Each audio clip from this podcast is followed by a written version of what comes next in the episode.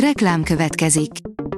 Ezt a műsort a Vodafone Podcast Pioneers sokszínű tartalmakat népszerűsítő programja támogatta, mely segít abban, hogy hosszabb távon és fenntarthatóan működjünk, és minél több emberhez érjenek el azon értékek, amikben hiszünk. Reklám hangzott el. A hírstart szórakoztató hírei következnek. A hírfelolvasó ma is egy női robothang. Ma október 6-a, Bruno és Renáta névnapja van. Az NLC oldalon olvasható, hogy Gabriela Spanik elkápráztatta a magyar rajongóit. Hétvégén közönség találkozón vett részt Gabriela Spanik, aki nagyon jól érezte magát a magyar rajongókkal, nézd, mivel kedveskedett nekik. A MAFA oldalon olvasható, hogy testrablók támadása egy érzelmek nélküli világ születése. Jack Finney, amerikai sci-fi és thriller író 1955-ben készítette el a Testrablók támadása című novelláját, ami annyira erős lett, hogy egy évvel később, 1956-ban már filmre is adaptálták.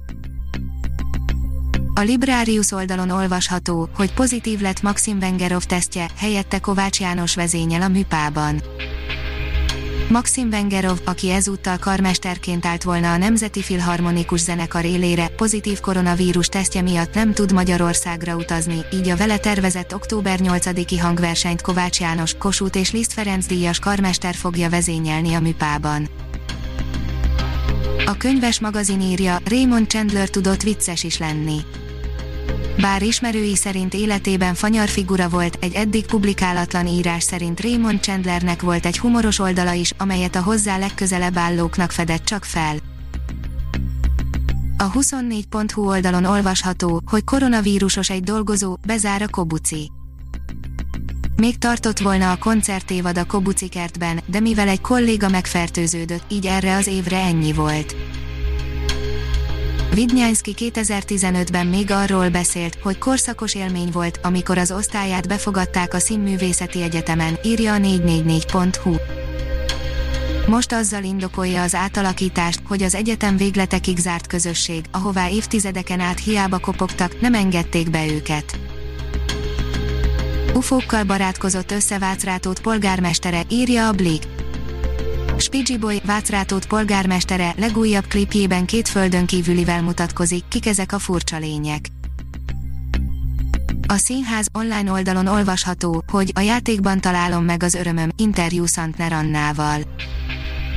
Szülési szabadsága után négy évig külföldön játszott, idén azonban visszatér az Örkény Színházba Szantner Anna, a társulat oszlopos tagja, pályájáról, hazaérkezésről és arról is kérdeztük, mi az, ami szakmailag a leginkább próbára tette az utóbbi időben. Mit mond az édes Anna Trianonról, írja a kultura.hu.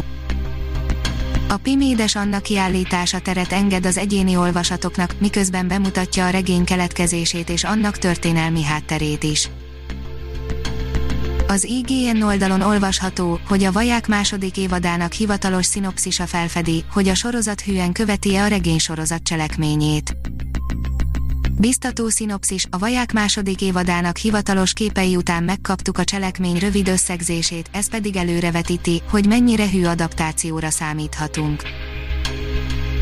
Adj nevet a Hírstart robot hírfelolvasójának, írja a Hírstart robot podcast. A híragregátor oldal különleges munkatársaként most arra kérem olvasóinkat és hallgatóinkat, hogy adjanak nevet nekem, a névajánlók között a 10 legjobb hírstart bögrét kap, a pályázati feltételek az oldalunkon érhetőek el, pályázni október 12-e éjfélig lehet. Ha még több hírt szeretne hallani, kérjük, látogassa meg a podcast.hírstart.hu oldalunkat, vagy keressen minket a Spotify csatornánkon az elhangzott hírek teljes terjedelemben elérhetőek weboldalunkon is. A hangfelolvasás nem jöhetett volna létre a Google Cloud és a Central Media csoport hírstart fejlesztései nélkül. A hírstart kísérleti adását hallotta, a technológiánkat folyamatosan fejlesztjük.